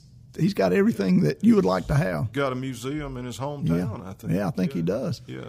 Plus, he has. There's one. Th- there's one thing in my musical career that is drawing to an end that I have never had that I've always wanted is a nudie suit. Oh, yeah. Yeah, Yeah. I used to comb Nashville looking for them all the time. you Yeah. know, thinking, well, David Allen Coe's going. Yeah, his band members wear them. Yeah. Yeah, He's got- somebody he's going to fire one of them. I'm going to find me one, and you know, Well, I never knew that that was actually the guy's name. oh yeah, yeah a lot of people didn't. Designer, yeah. Yeah. Yeah, yeah, it's um, Yo, yeah, all the, the, the outfits they wore back then I- were awesome. I- it was awesome. this guy came to do the podcast, Mickey Hayes. He was David Allen Coe's bass player, and Oh, yeah. uh, for a number number of years, and uh, he did it. And I said, "Hey, you wouldn't happen to have one of the from from those days? You wouldn't happen to have a one of those nudie suits y'all used to wear?" And he said, "No, Lord, I wish I still had one of them. They're valuable. They're valuable. It's yeah. museum pieces. He said that uh, David had bought all the all the band members nudie suits, you know, had them tailored for him. Oh, yeah. And but this is a f- funny. I don't- Well, yeah, he said it on the podcast. Uh, so during his prime, David played every song in the key of F, Really? and that and that. Um, so uh, Mickey was his bass player, and Mickey would tune his bass to open F, Mm. just so that he they had consumed large quantities of recreational drugs. So Yeah. he would be able to play the songs. Keep up that- with the yeah, notes, and, and not instead- have to. Yeah. Because it was And a- one key and and a capo on a bass. exactly. That's not a good idea. No, so he said, you know, if I just tuned it to F, it made it it- Right. everything easy, easy A peasy. little bit more tension on the neck. Dave. Yeah, well, I don't think he cared at that point. 'cause- Yeah, I heard an interesting thing about David Allen Coe that he hated air conditioning, and every venue he played in, he demanded that they switch the air conditioning. I think I think um, that's the truth because Mickey addressed that. Yeah, Yeah. that's the true. That's a true story. Yeah, that's not good in the summertime, No, no. especially with a bunch of honky tonk drunks. And yeah, Yeah, I think he had them. I think uh, uh, Mickey told me that they had a big controversy because he wanted uh, Billy Bob's to turn the air off. oh really? Yeah, and he said, "Well, I'm not going to play if you don't turn the air off." And he said, "Son, this is Texas. We ain't turning the air Yeah. off." or Nothing, you know? Yeah. So Yeah. So- Well, that whole Texas thing too, and all those guys went to Lukenbach, and yeah, and I, you know, I, I researched that a little bit. There's not much of a town there. there's not. I've been there. It's There's nothing created there. their own scene and Yeah. kind of gave Nashville the middle finger. Yeah. And they they honed their skills big time. Sure. And then all of a sudden, Nashville's calling them back. Yeah, We, we need you guys back here because they were killing it in Texas. Well, you know, you take, you take, and this is something that's kind of missed on old Willie. You know, Willie wrote before he went to back to Texas. Man, he had some of the finest songs you could ever write. Some of the biggest hits you could have recording. People never really realize that. Crazy. Crazy. You cannot Crazy. write a, a bigger hit, a better song than Crazy. I mean, and you couldn't find a better singer. you couldn't to do it. Yeah, Yeah. I agree. I mean, you know, um, Hello Wall. I mean, Oh, yeah. you can't come up with that concept. You know, Oh, no, he's he's very cre Of course, some of that weed might have helped. That him with might have helped, creativity. you know? It helps me. it helps everybody. You know, so you know he um, uh, you know, so he already had huge hits. I mean, if you think about it, guys today would be lucky to have in their career royalty money that Crazy brought him. Of course. I mean, you could be living in Nashville now and have big hits, and your royalties not what crazy was. Oh, no. is probably No, still. yeah, and still is, yeah, because it's still licensed. Yeah. Oh yeah, yeah. That's a shame that the music industry has changed. But you know what happened to the music industry? Same thing that happened to the newspaper industry, the internet. Yeah, well, They it didn't did. keep up. Yeah, I agree. Well, you know, so you get your royalty checks these days. You know, I get them 17, 23 cent. Yeah. You know, from from Same here. from the play from streaming play. Yeah. You know, you know, I don't know. I'm still a member of BMI, but let's bet how am much too. they collect these days. Well, not n- not, Not I mean, enough to pay me. No, well, I, Or it goes to anybody. like the it goes to like the top hundred artists. Yeah. that's not really fair to anybody, you know. So The last royalty check I got was eight dollars, and I took my wife out to eat that night. Yeah. I sat there and watched her eat yeah, I mean, yeah, I mean, fast food. That's the that's you know I, I haven't had an eight dollar one in a long yeah, time. that you know, was, that's been a while. I was off the Jaywalkers Yeah, I record. mean, yeah, it's a shame. But you know that that also created another. The internet killed record labels. it did, it did. Record labels. What a lot of people don't realize about record labels, all they are is a bank with music connections. True. They don't loan money anymore. No. Uh, you you on in the in the industry, you write the checks. Yeah. Oh well, and you know, and I, I'll tell you something too that because I was part of one of these early on in my life, you can get a record. Everybody wanted a record deal, and then you know when everything's said and done, it's like you owe us money. Right. you know. a bank with music. Yeah, connections. that's what it is. You know, It- More like a pawn shop. a pawn shop would be close, a better analogy, Yeah. really, because you know, Uh, so now, I mean, NASCAR is the same way. If you want a ride, you got to pay for Sure. it. Uh, and if you want a record deal, you got to buy your way in. You do. They don't write checks. they don't know. They advances, you know. That's a thing of the past. You know, but that they don't- don't have the money either They don't because, have the money. again, the internet killed Sure, it. it but did. what it did do is open up avenues uh, for small business musicians, did. which I've always been. yeah. Oh, it, You can take it as far as you want to take it, You but can. you need to do it yourself. you yeah, you can. Yeah. Don't involve a whole bunch of people. Well, there's there's a there's a local band here doing that these days, and sure they're not nationwide, but they're regionally big. Yeah. Dirty Grass I know Soul. all those guys. Yeah, I mean, I mean, they're doing it. They They're good. they're good. They decided not to go to Nashville. They You know, don't need to. and there's there's Not with there's a what they're doing. ton people well and i don't know bottom line had they done it that they would clear much more money than what they're clearing anyway you know Right. and that's the bad thing Yeah. is they have less capital involved you know and they make Exactly. the records and they you know they sell them at the shows Well, they and can work at their own pace. uh, They can. book their own shows. Sure. Do the whole. Yeah, I mean that's that's kind of the world. I mean, look at Jason Isbell. yeah jason's a prime He's a example prime example. Sturgill Simpson's yeah a prime example. yeah and and they're they're at what they do as successful as anyone exactly. you know it's uh And then making more Tedeschi trucks. Same. thing. Well, you know, so I, uh, Derek says that he'd like to be home more, but he has like, you know, 15 people in his employment. they that- run a that- lot of that people up and down the highway. They do, and that's what he was saying. I'd like to be home more, but I like having this big band, and we're willing to sacrifice to go up and down the road. I don't see how they do it because they. I don't either. They got a huge and a fantastic huge band. Uh, the NPR Tiny Desk concerts. I, that's a good study. I watch It those is. a lot. I on watch 'em YouTube. too. And Tedeschi Truck's performance on there. The thing I, like about it is you can see what Derek's doing and you can hear what he's doing. Yeah, you can. Derek's Derek's pretty amazing. I mean, Derek, you know, we I slides one of my big things, and it's like, Yeah. you know, he He's one of the best in the world. he is hands down. and there's He's no so fluid. effects. He knows he uses no effects. Yeah, he you know, doesn't need he it. don't need them. He doesn't do anything but play that SG. Yep. But his uh, he reminds me of uh, more of a a lap steel He is got a he's got that- player than a sure. bottle. I call it bottleneck Yeah, slide yeah. on an electric. Well, there's a guitar. difference between he He's and so Warren. fluid. You know, it's it's there. Warren is fabulous too, Yeah. but there's a difference in their in their slide playing. Oh, his you know? his style is amazing. All those cats. yeah, I, you know, I play lap steel. Uh, I'm gonna play a song on my lap steel here soon. Uh, I'm not that good. I'm winging it. Uh, I don't mind admitting that, and that's one reason I play and sing my own songs. You know, but I do sing and play lap steel, which that's is that is pretty that is pretty rare. Yeah. that's a Ben Harper thing. yeah, yeah. So you know, you keep it simple so you can keep up with the vocals. Yeah, Uh, but uh, I mean, there's so I mean, s- uh, you ever watched any of the Sacred Steel oh yeah, videos? Oh, yeah. the gospel churches. yeah, I have. Oh yeah, And that's like a society. It's kind of like our Southern Gothic Music Club. It's like a nationwide thing. With well you them. know, there's a kid that I found here in town. He was 16. He's 18 now, and he's out playing some. But uh, so he did a podcast, and he told me he could play any style, any style. Well, so he was 16. So I called his bluff and got got him some real musicians to play. He- He could do it. He can play the sacred steel.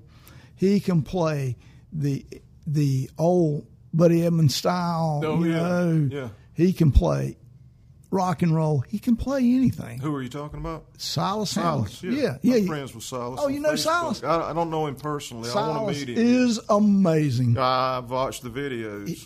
Yeah. I played. He's played with us. He's played with Kevin and us, and uh, he can go from from playing rock and roll to gospel. He, you know, he even played dobro and played blue, uh, bluegrass with us one time. Yeah. Uh, he's he's an amazing kid. He's getting some work now, uh, and that's Yeah, I good. see that. I'm glad he's getting. But he should. Well, now he's one that could move to Nashville. He be a could. touring musician, and he and he should. He has. He actually has a fairly famous pedal steel that uh, Emmons gave him. really, Um, He's an endorser at 18 for him, you know. that's great. Good for him. They send him pedal steels, um, yeah. so that's pretty cool. So pedal steel, you know, lap steel, pedal steel. A lot of people don't know the difference. There's a Uh, big difference. Well, lap steel's you know is a pretty simple instrument. It is. Uh, playing it's different. Yeah, it is. It's it's more difficult to play it than it is to. You can build a lap steel out of a two before True, you can. and make it sound great, but playing it's another Yeah. thing. Oh yeah. I mean, But uh, pedal steel, me being a machinist, I work on pedal steels because I can deal with the parts that are underneath. yeah. Because it's all machine shop. Yeah, it it's a is machine all- shop yeah, project. it is. the whole thing. yeah, it is. I mean, I I can play one, but Yeah, not, I'm not, a pedal steel not, player. I haven't gone there yet. No, I- it's too many strings to tune. If you got du- Silas came here, did the did the podcast. He came in, and brought in a double neck. He tuned both of them without a tuner. I said, "How close is that to standard?" He said, "Well, I don't know, but I'm willing to bet you it's on." So I took my tuner, and it was. Then he told me uh, the key that the lawnmower that was cutting the grass out there was in. You know, refrigerator's running. And so it's like, okay, you know, what are Yeah, you I'm gonna not do that with that? good. Yeah, I use tuners. Yeah, Uh, yeah. even in my shop, I'm not that good. I've met a lot of cats. I, I had a customer that tunes uh, pianos. He does a lot of grand piano stuff on stage for big shows. Right. The real big shows. Got perfect pitch, don't he? Right, and he looked. He said, "What do you need those for?" I got my tuners that I use in my shop Sure. working. He, what do you need those for? I'm like to work on these guitars, and he laughed at Oh yeah, those guys are me. And I'm ridiculous. like, "You don't use tuners?" Yeah. Nah, all Yeah. by ear. yeah, it's uh, yeah, those people don't count. No, uh, yeah, that's a whole nother world. That is, that's uh, the people that see. Um, I did a survey of the people that've been on the show. How many people see music notes in color? yeah, um, And uh, uh, out of uh, I, I polled 300 people, and I found one that really did. it's funny you say that. I see when I'm recording, I see shapes. Shapes is cool. Yeah, I see circles, squares, triangles. Really? It's weird, you know, because on the modern recording, you put things in a place, Yeah. you know, Yeah. and each thing has its Right. own personality shape Right. wise. Yeah, And if I hear a straight line, back in the booth. really. Straight That- that- lines that is bad. uh, Yeah, especially in vocals. if I'm hearing a straight line vocal, like, you know what I mean? Ah. yeah, yeah, I It's- do, but It's like, nah, we got to go put some circles and shapes in that. That's a first for me. That's one of the things I kind of halfway study is how people in, interpret music uh, um, mentally, you know, Yeah. where it goes with it. You're the first person that I know that's done that. Yep, uh, the straight line thing drives me nuts. Even on instrumental stuff, That's if I hear straight lines, like, nope, it's not working. That's wild. We got to do this and get that, put some shape in it. You know, You- And so you have different shapes for different sounds. yeah, it just uh, I, I don't I don't even know how to describe it. I just when I'm looking at the screen, I can see it and hear it. Yes. it's weird. Yeah, I love that stuff. It's just a visual thing. Yeah. you know. Well, I know that uh, I, I know one person that actually sees the music in colors. Um, I've had people to tell me they kind of did, but then once we got to really talking about it, they didn't. But Yeah, you know, it's a, it's one in I don't know a blue million that do that, but he's one. But you're the first shaper. I've had 'em- I've had people see it in different ways, but uh, that's the first. Yeah, vo- vo- I'm really picky about vocals and on recording. Uh, I'll uh, we'll do like a half a dozen takes of just singing it straight through like you would on stage. Right. Then we'll pick out certain lines or whatever that sound good. Yeah. like that's a keeper. Piece them together. Yeah. And then I'll go back in the booth and do the whole song one line at a time if I need to, so I can catch my breath. Wow. And that's the great thing about modern recording. is True. You can do that. Yeah, you and then you can. pick out the best parts and put it together. Yeah, you can do that these days. I mean, that's really that's really cool. Yeah. I saw where uh, uh, George Jones did 45 takes on White Lightning. Yep. And what a great song. Yeah, what a great song from a great singer too. I mean, we're talking. You take me in there as a singer, it'd be forty-five takes because I messed them up. But Yeah. you know, I'm I'm sure he gave him forty-five choices. Yeah. Yep. Yep. They say James Taylor's that way too. I could see that. Ricky Skaggs, when he did that Christmas song with James Taylor, he said he finally told James, "Dude, I'm tired. Yeah, Oh, yeah. Pick one of these and let's Yeah, do it. Yeah. let's get this over with." He's like, "Nope, it's not good enough. We got to do it again." Oh yeah, Yeah, yeah. Ricky Skaggs is one of my heroes too. Ricky. There's um, a That whole crowd from that era.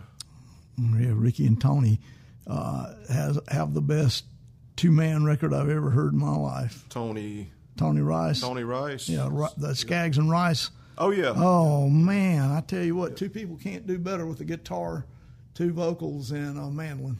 yeah. That's as Yeah. good as it gets. I think I've heard some of that. So Frank Poindexter's a good friend of mine. That's Tony's uncle. Uncle, yeah, Yeah, that's pretty cool. yeah. Frank's a really good friend of mine, and Frank still helps me out. He sends me customers all the time. Yeah, Frank's an incredible uh, resonator player. One, probably one of the best Yeah, he in is. this region, hands down. Yeah, and he's still at it.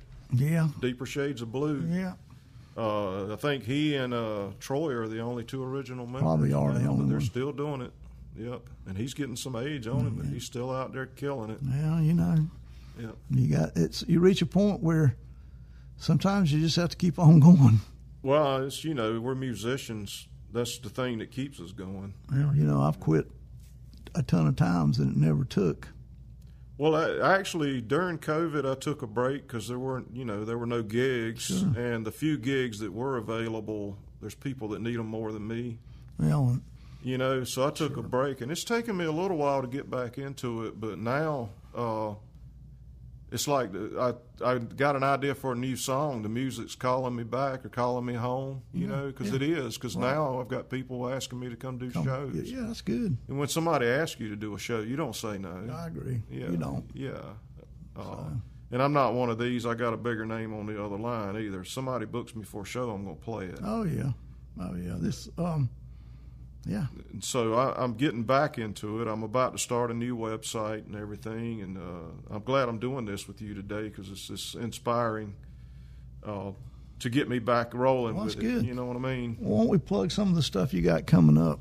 So this Sunday, uh, five uh, twenty-one from two to four at Madison Perk Coffee in Charlotte, which is a really cool venue for original artists.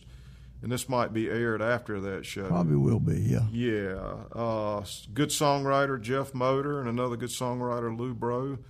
We're doing that together, and then Tuesday, uh, May the thirtieth, from seven thirty to nine thirty, we're at Vizart Video with the Southern Gothic Music Club, Oh, that's cool. and our guest is Steve Simpson. Yeah. Yep, great I know Steve, songwriter. yeah. Yep, and that's a really cool venue. Vizart Video is like a vintage video store, and behind it they have a restaurant. Uh, and there's like two doors to the left. It's like a little breezeway, and they have a mini theater behind. Oh, the that's store. cool. It's Yeah, really cool. that's cool. Yeah.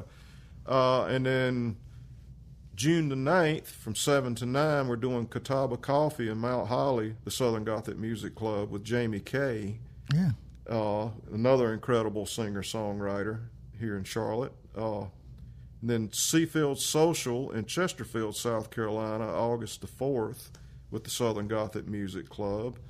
And then what we were talking about earlier, the Dragonfly Wine Market uh, here in Shelby Yeah. uh, on the 10th of August, uh, playing Southern Gothic Music Club with Kevin Bridges, and you said you're going to be there for that. Yeah. Yeah, good. Yeah. Good. That'll be fun. Looking forward to that. Yeah, that should be fun. Uh, that's all we have now. We're trying to get busy. This is a new act with the Southern Sure. Gothic thing. Yeah. Well, how about let's let's um, link you up with your with your business here too. So smilingmoonguitars.com uh, website, and then I'm on Facebook, Smiling Moon Guitars, and I post a lot of stuff on my personal page. Okay, Uh, just Kevin Marshall. right. Uh, Facebook's been good to me as far as my Facebook's shop. good to people, you know. Yeah, I mean, it's it been really good. is. It has brought me a lot of business, uh, live gigs, and my shop. Well, you know, one of the cool things is I'm learning these days people are looking more, finding more stuff from like Facebook than they are from.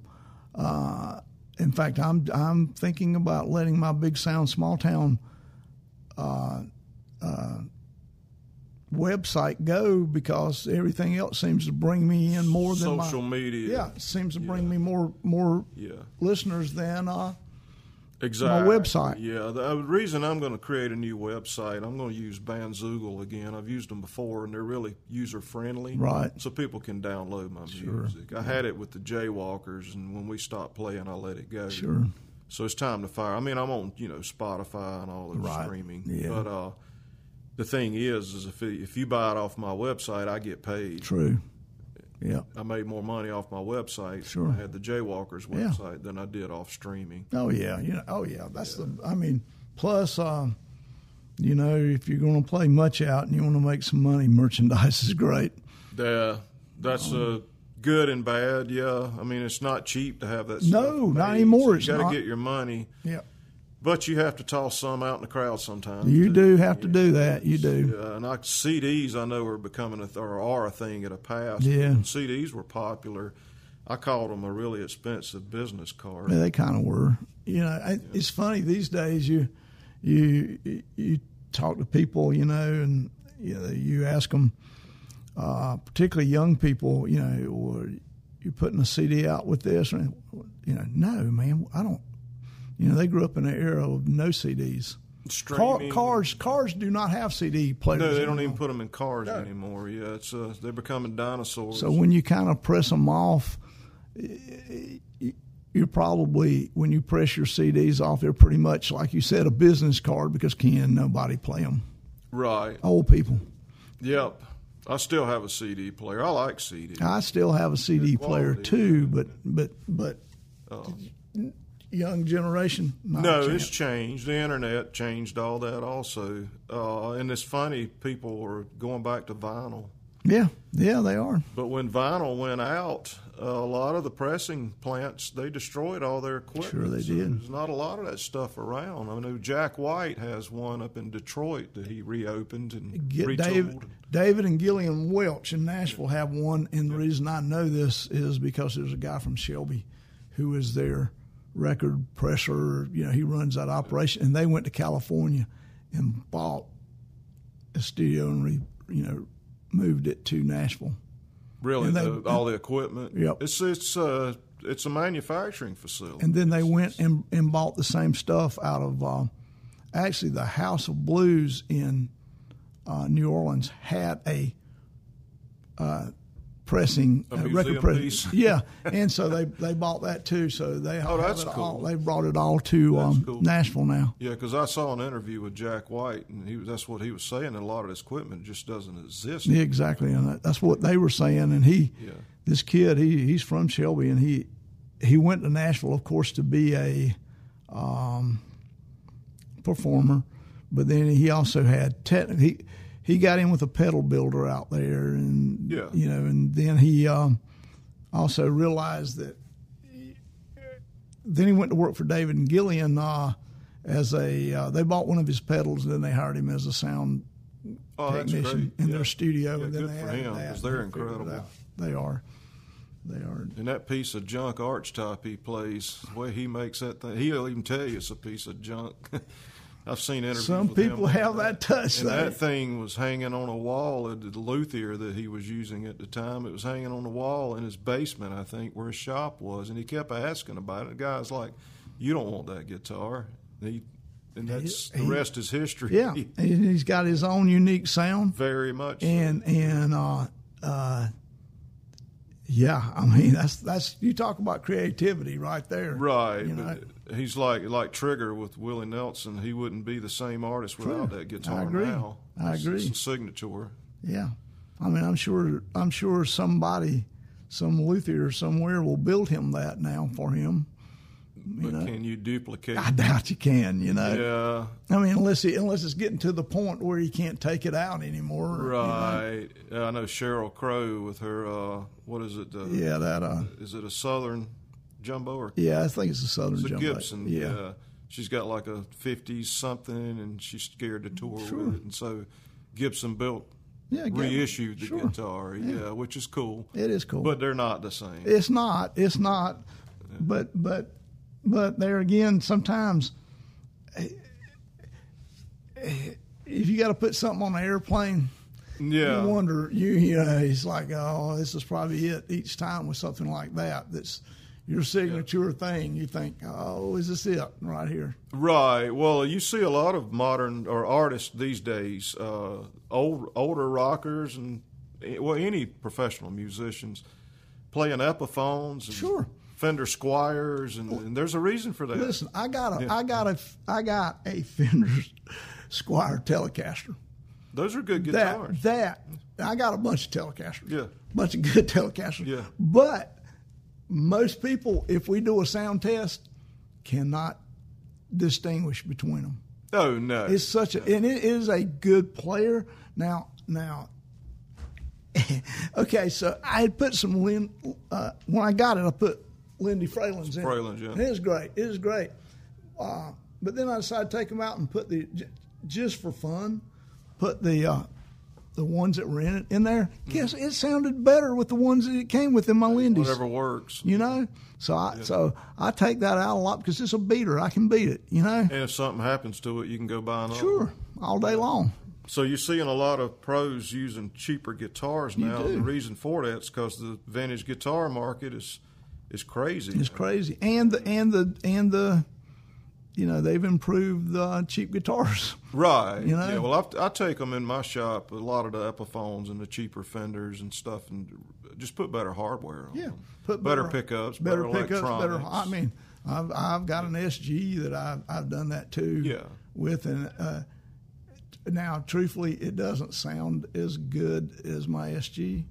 It's Yeah. heavier, yeah, you know, but but it, it's close enough.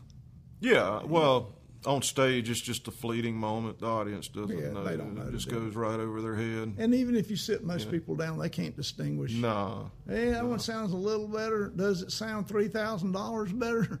Well, no. And uh, the thing too with uh, using pedal, uh, the pedal boards instead of an amp on stage. Yeah, now, oh, yes. that stuff's gone come a long way. Well, I, I play a Aguilar Yep. uh, bass rig, and and my heads would rate used to weigh you know fifty pounds. Oh, yeah.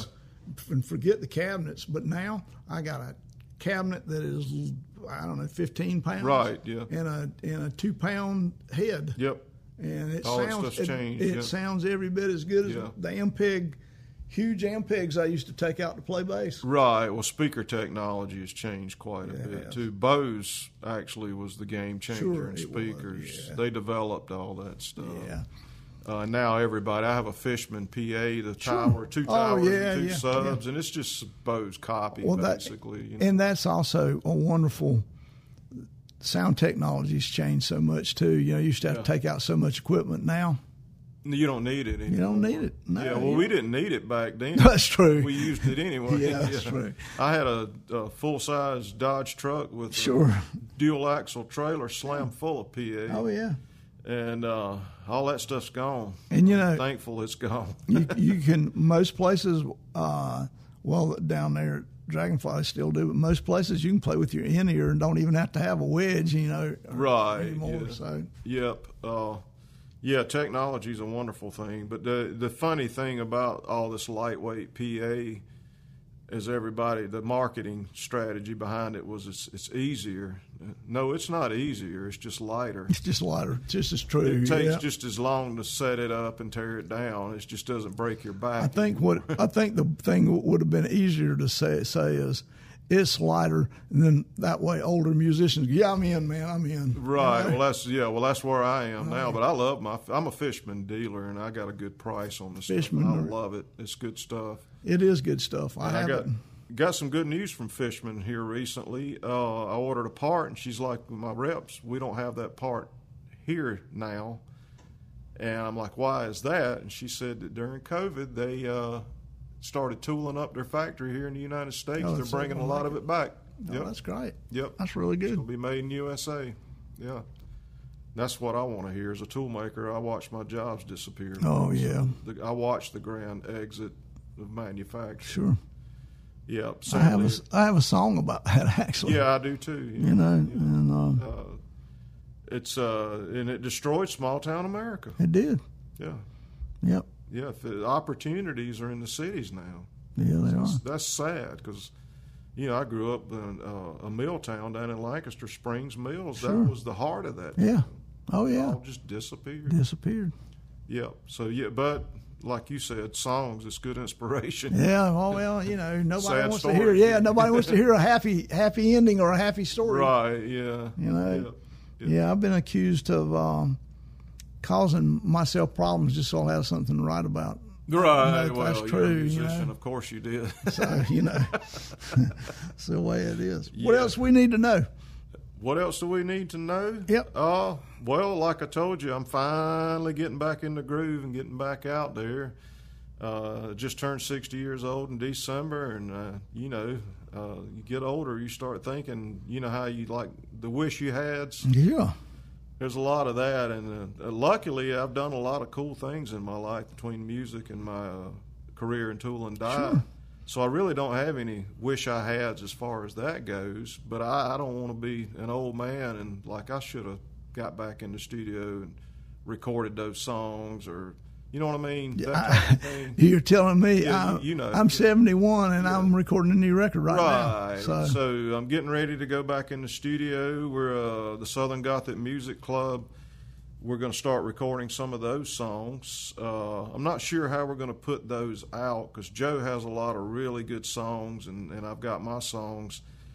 And we're going to help each other in the studio, but they might be released, you know, instead of like on one record separately combination. but under that name, Right. Southern Gothic Gotcha. Music Yeah. Because I've got a concept record that I've been working on for a while now about growing up in small town, uh, and I've got a lot of songs written about that, about my my own life, it's a Uh, Yeah. biography, so to Sure. speak. Yeah. And, Oh, yeah. Uh, so I'd like to put all those together in one project. Yeah. But we're playing these songs in the Southern Gothic Act now, so I want those guys to be involved in the recording process, of course. Yeah. And then uh, Kevin Marshall and the Jaywalkers. I was just talking to my bass player the other day, and we're uh, we've got songs that we were playing that weren't recorded when we were still playing a lot. And I think we're going to go back in the studio and do an EP with that stuff. That's great. also. That's great. Sounds like you got a lot going on. Yeah, now I'm really busy in the shop, fortunately. No, that's a good so, thing. Yeah, I have to stay occupied. Yeah, I understand that. I put too much on my plate sometimes, but I'm not happy if I don't. Well, I think there's some people that just aren't, you know, Yeah. kind of workaholics. Yeah, I've always been a workaholic. And, and you know, well, that's, it, trust me, I'm one that needs my time filled. I get in trouble if my time's not filled up pretty good. Yeah, but now when I do want to be home with my wife, and there, there's no phone, there's you know I great. check out. That's great. I want to be left alone. You know, I understand. and being a musician, you know this. You've played in front of so many people for so many years. Sometimes it's nice to be by yourself. Well, I'll tell you this too. It is. and I will tell you. I will tell you another thing too. It's harder for me to play for people I care about, you know, or that are uh, closely associated to me than it is strangers. Yeah, Strangers, I don't care. I mean, Right. You know, I mean, there's it's it's you know, and when you're doing original stuff, it's Yeah. hard to sit down with a new song and play it for someone you care about as opposed to playing it for a group group of strangers. the the pressure. If you're playing in most of these songwriter shows, the Southern Songwriters Association is a great group of people, and they're very, very supportive. But every time I play in front of them, I'm scared Yeah. Oh yeah. because that's you know a jury of your peers. Sure, it is. It is. Well, Yeah. we play music. You play in a band. You bring in a new song. that, You know, you don't even know how that's going to go over, and it's Right. guys you played with forever. Yeah. Well, you know, people ask because I've been fortunate with the original thing. I've played covers for years, and uh, I decided after the Wax Gurus kind of fizzled out with me that I'm going to concentrate on originals. Now, I still play some covers, Yeah. but not, you know, maybe one or two in a whole show. Yeah. But I was playing there for a long time doing all original shows that, in venues where most people would I've play done it too, covers. yeah. And uh, That's and a doing hard what way it to made go. just and ju- made just as much, if not more, True. money doing that than I did playing. Well, you golf. know the the that's a blessing, though. the uh, what's the old adage?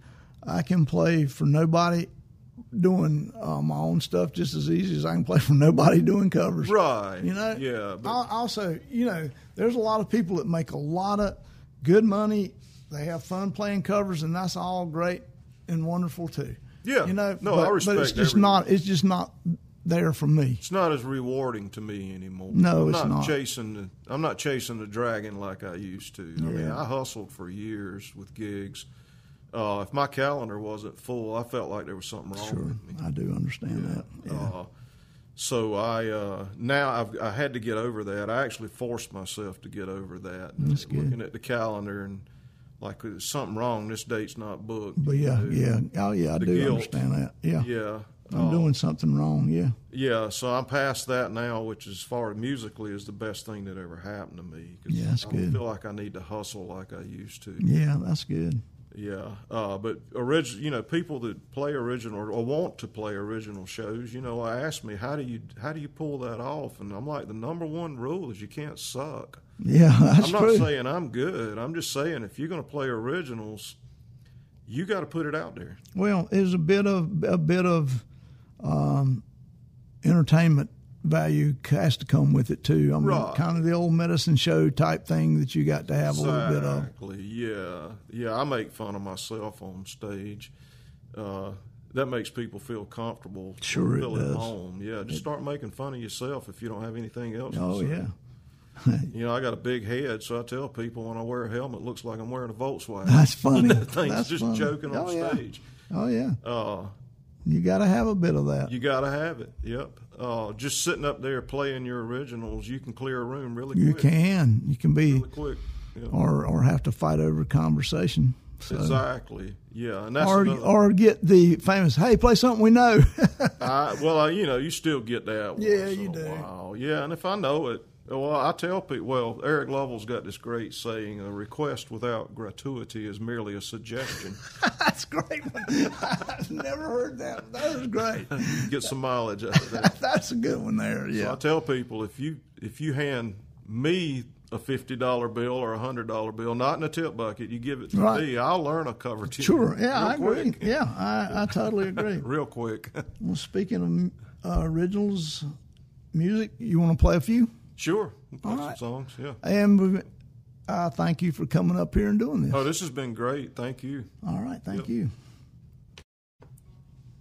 So this song I'm gonna play on my Wisenborn, uh, one of my favorite instruments. It's a Lazy River Wisenborn. Rance White up in Chapel Hill built this for me. And if you if you want a Wisenborn lap steel, he is He's the, the man. man. I gotta give him a plug. Yeah. yeah Uh, you know, we were talking about aging out as musicians, and you know, spe- especially with songwriters, what we all want is to be remembered by yeah our for a music song yeah by our songs. Yeah, so I wrote this song. It's called "When I'm Gone," uh, and that's basically what it's about. So, and uh, we've lost a lot of good musicians in in this region the past few years. And so, a good friend of mine passed away uh, this past week. Danny Burris called him Dano.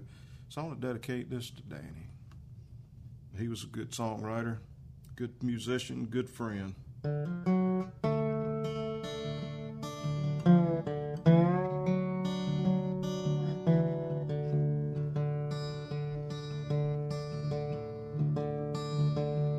when I'm dead, when I'm gone. I hope that you will still sing along.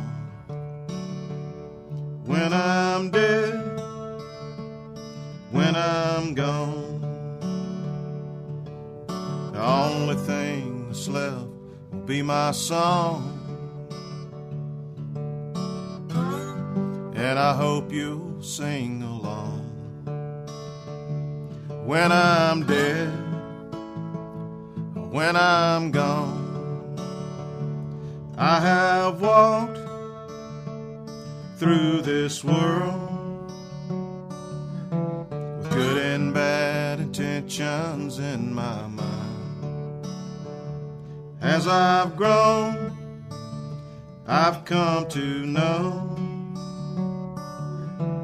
all my bad intentions had to go. Nothing but good intentions from now on. I hope you hear that in my song. When I'm dead, when I'm gone, one day I saw this sign. It said, What you do is what you leave behind.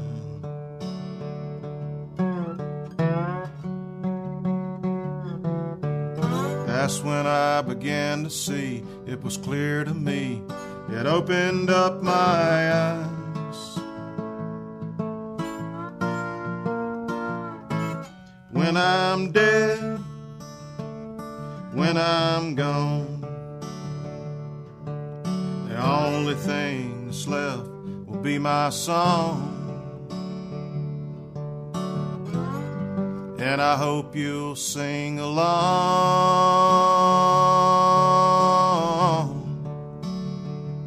when I'm dead, when I'm gone, when I'm dead, when I'm gone.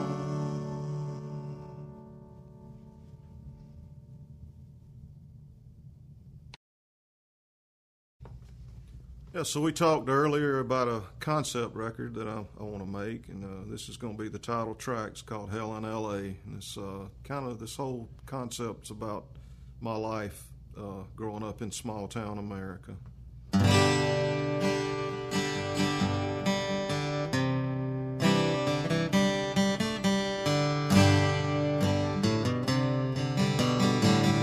I've been to hell and L.A. just got back from there. I went back and this is why. I went back to say goodbye. She was an old friend of mine. She used to tell me all the time. She could see it in my eyes. She'd say, One day you'll say goodbye to hell and LA.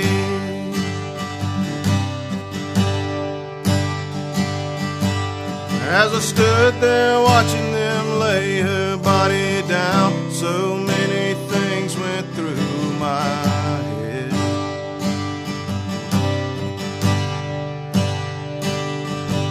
I remember that time we almost ran away together. Now I'm wishing that we had.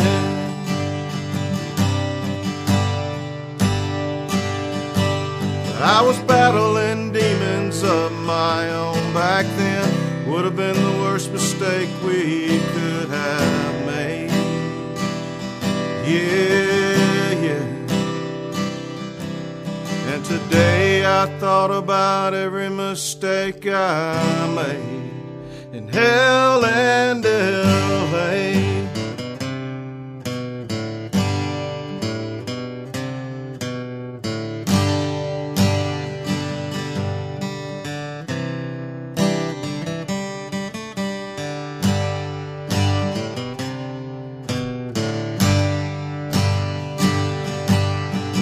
town was nothing but hell on me. I wasted too much time wishing I was somewhere else. And when it all came crashing down on me, she was the only one, the only one that I had left.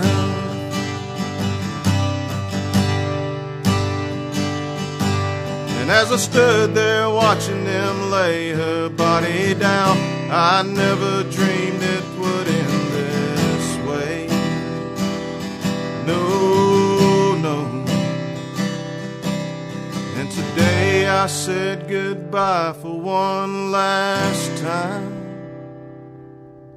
Today I said goodbye for one last time. Today I said goodbye for one last time. To hell and LA.